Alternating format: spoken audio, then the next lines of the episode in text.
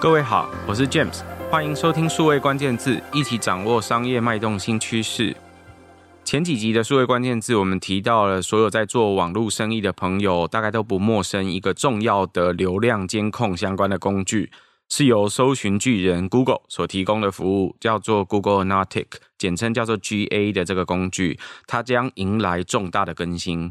这个二十年来提供呃流量的这个监控工具的服务，它大概每四年就会更新一次。呃，随着技术的演进，随着网络的管道的流量的改变，我们从过去的电脑网络、行动网站，到后来出现了 APP，甚至现在有很多串流或者是游戏的服务。所以要怎么样追踪所有的朋友的数据，对很多人来说是一件很困难的事情。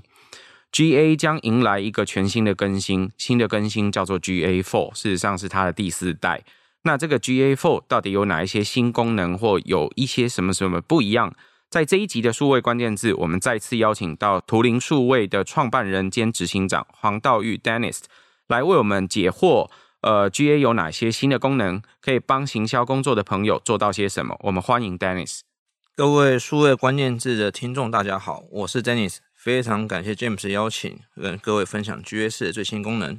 Dennis，上次我们提到说，现在的技术环境还有现在的网络环境比过去还复杂。我们有 Web，有 APP，甚至有刚刚提到的有 Stream Service 等等不一样的服务。Stream Service 实际上像大家。常见的 Netflix 啦，或者是甚至很多游戏，现在可能都是用 streaming，就是用这个串流的方式来提供相关的服务，所以跟过去已经有很大的不一样。可不可以帮我们首先解释一下，如果在 GA4 上面，我们可以看到，呃，有网站或者是有 APP 等等不一样的数据，它在追踪客户的旅程的时候，我们数据上会看到些什么？其实就是现在 GA4 可以追踪跨装置的一个平台的数据，好，那你可以追踪到说，哎。到底使用者有进来网站之后，那这些人流的数字，他到底看哪些页面等等相关数据之外，也增加了 APP 上的数据。APP 上比较特别数据，例如像是说，呃，你有没有看到 APP 啊？你有没有下载这个 APP？你有没有打开这个 APP？你有没有去处置这个 APP？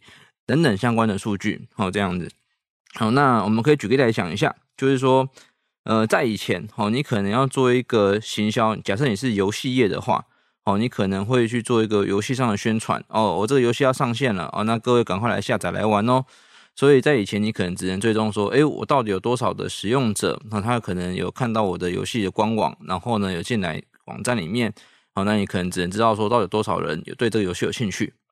那现在的话，其实现在的手游啊，都是说，诶，很多都有这个所谓的事前登录的这个功能。哦，事前登录就是说，可能游戏上线前的两个礼拜或一个月。可能就有一个相关网页，你可以填上一些你的个人资讯，例如像手机门号的部分，然后可以来领取虚宝哈，事前预约嘛，这样子，那也是帮这个游戏做一个炒作。那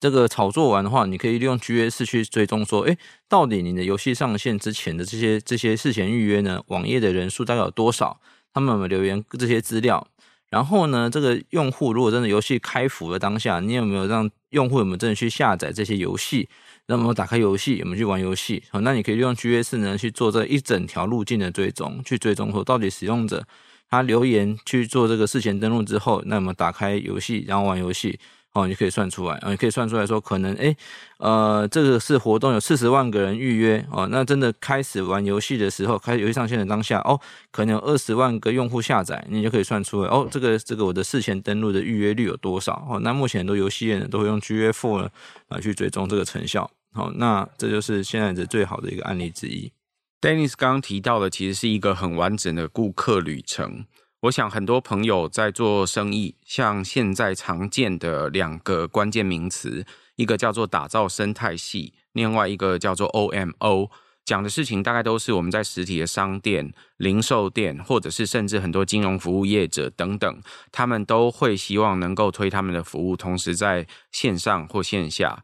常常在听数位时代的 podcast 的朋友，应该都会听到有各式各样不一样的 pay，在最近很流行。呃，很多零售业者或者是呃各种这个 fintech 的业者，都会推出他们自己的 payment 的系统或者是服务来提供给大家。那更别提很多呃销售的业者。不论是这个我们常看到的全联啊、全家，或者是你看到的很多什么卖衣服啊等等的店面，他们也都开始提供自己的 payment。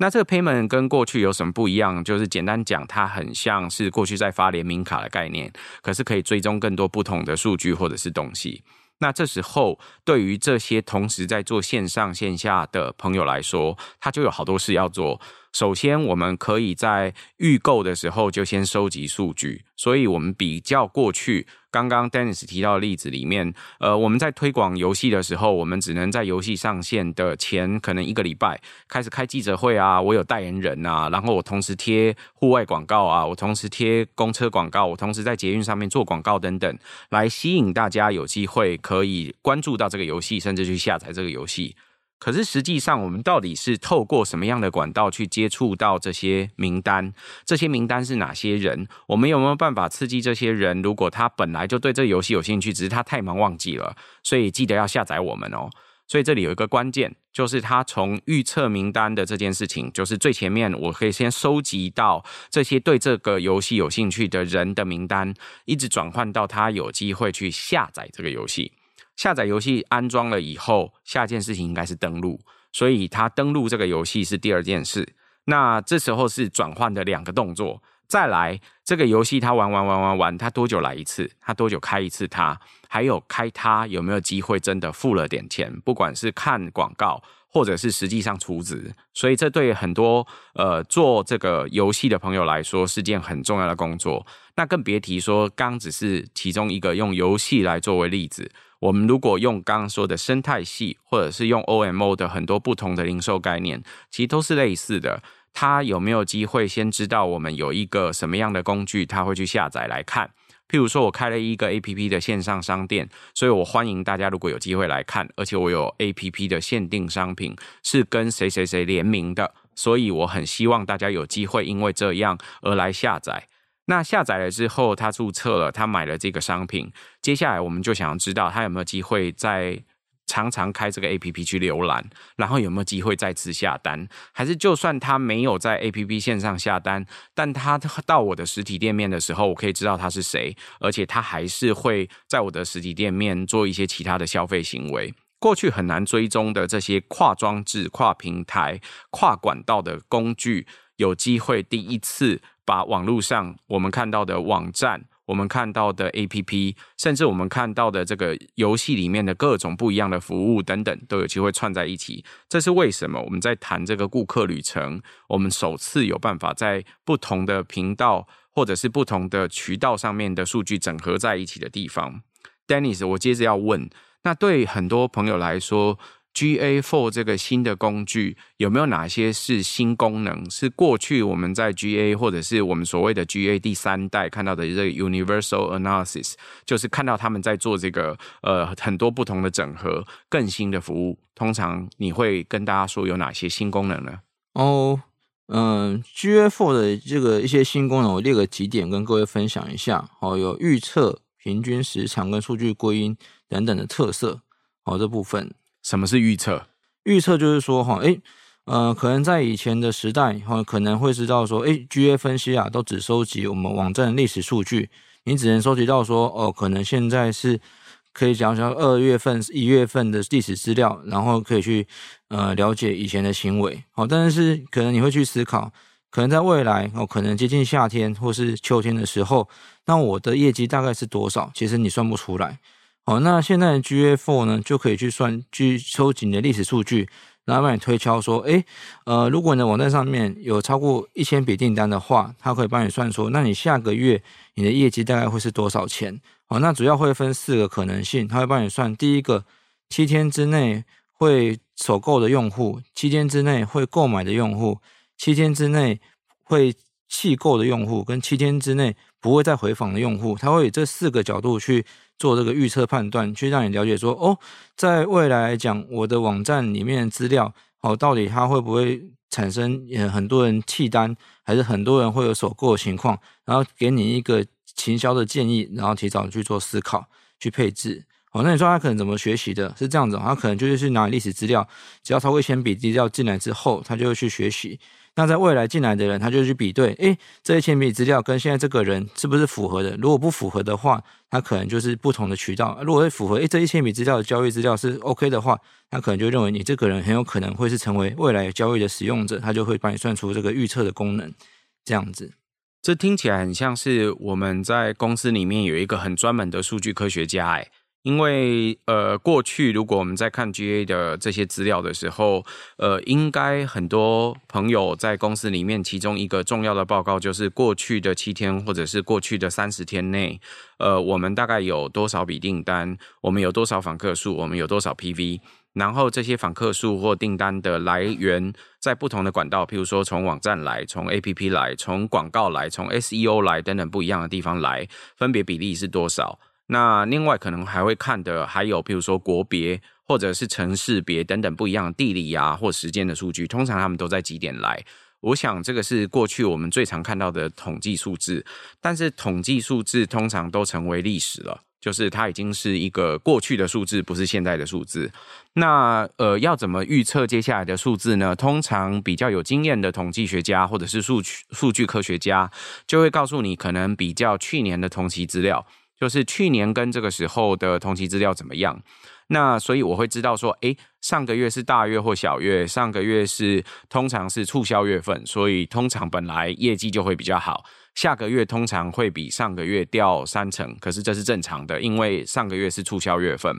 那另外可能还有其他相关的统计学家可以做预测的最常用的地方，就是他会比较平均七天的。移动就是平均每周的数据去移动去看，说，诶，上个礼拜的数据如果是怎么样，回推下个礼拜的数据可能会怎么样？那所以可能有呃去年同期的比较，或者是前面几周的比较，两者可以去做预测，来预测接下来的状态会怎么样。可是，如同 Dennis 刚刚说的，我们还有好多东西可以做，譬如说我预测一个客户他通常的行为，如果我现在知道这个客户过去也来过我的网站。那他大概其实都是十四天或二十八天才会来一次，所以我在每个客户的标记上有不一样的注记。上个礼拜他来过，下次要来可能就是十四天或二十八天后了。那这时候我就知道他可能比较不会在七天内出现。我预期他在七天内出现的比例应该要是比较低的，所以这个。在现代做机器学习或做统计上，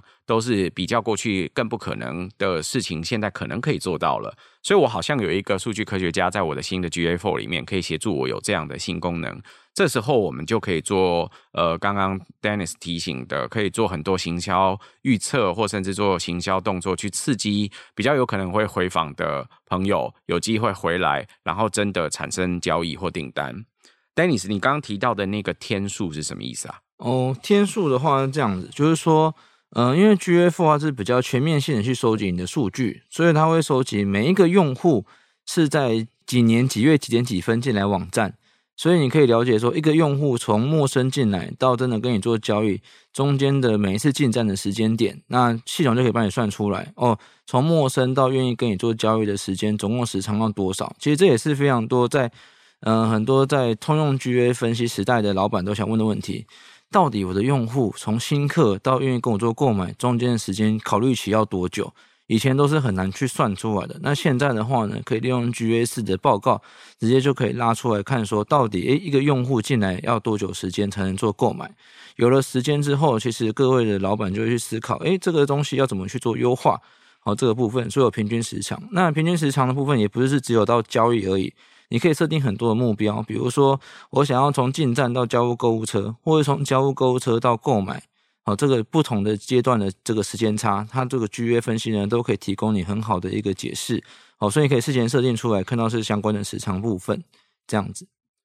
过去我们在做这种消费的这种资料的分析的时候，可能会做几件不一样的事。刚刚 Dennis 提到的一个这个例子，讲到的是这个零售店最常想要知道的一些事。譬如说，他进来到底在我们的店里逛了多久？如果各位呃做行销的朋友，或者是做零售的朋友，应该都不陌生。譬如说，呃，我们过去曾经介绍过 IKEA，或者是介绍过很多不同的店面，他们在设计他们的路径。他们其实在设计整个店的路径的时候，是有特定的想法或者是方法的。他希望人们都是怎么样逛他的店。那它如果大家记得的话，像 IKEA 的店面很特别哦，它可能还有迷宫跟有特殊的秘密管道。如果你知道怎么逛的话，如果你有特定的商品想要买，其实可以透过很快的方法就抵达那个呃位置。那我为什么要讲这件事？因为过去他们在做消费者研究的时候，实际上可能靠很多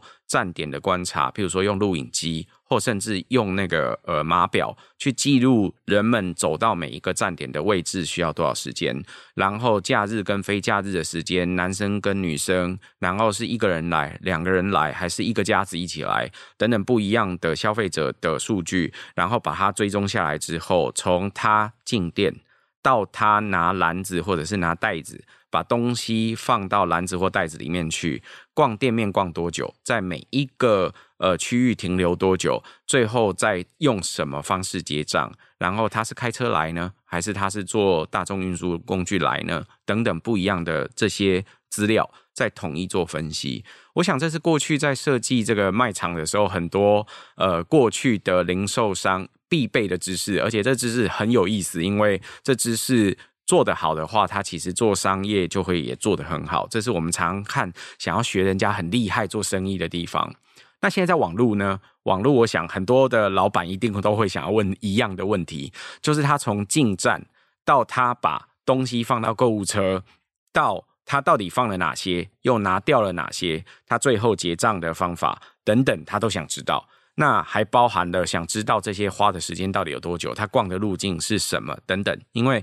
现在路径绝对比过去还多，下面有你可能关注的东西，或者是你既然买了花，要不要考虑花盆？考虑花盆呢，要不要考虑时钟？有时候你可能乍看好像没有关系的东西，可能事实上它都有一些关联。所以，呃，所有的老板也很想知道这每一个时间点的差别。这是刚刚 Dennis 解释这不同的事件或数据的时候，他会提到我们想要分析的地方。那过去事实上在 GA 有这些数据，但都散在很多不同的地方，还有他很难去记录完整的把同一个标签给记录下来，同一个 ID 记录这些它不一样的点位，然后把这些时间给对起来。那如果知道统计或数据分析的朋友，我知道在听众里面有很多会是统计学家或数据科学家，也会知道要做时序分析其实是很难的一件事。所以现在 G A Four 里面已经有这个功能了，我想对大家来说也是一个福音啊，对老板来说更重要。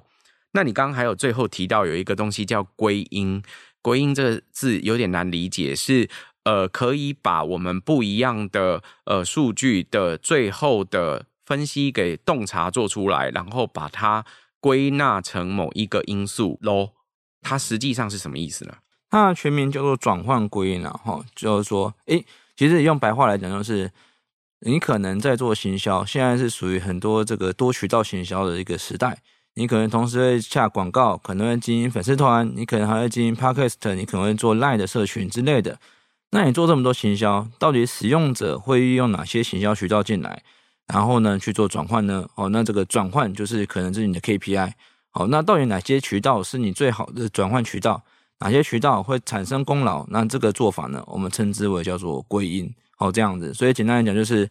老板今天花很多钱下很多广告，到底哪些广告是好的？使用者先踩了哪些广告进来？最后面认识你，最后面再踩哪些广告，愿意跟你做转换交易？好，那这个这个中间的这个前因后果，你要做一个报表出来，那就叫转换归因报告。所以 GF 呢，它可以去做跨装置转换归因报告，就是说，诶，可能这个人是用网站的方式陌生认识你，但是呢，他最后是用 APP 下单，好，这部分，所以呢，你就可以串出来，哦，这个人经过两个渠道进来，哦，第一次可能是用什么样的情境，然后呢，去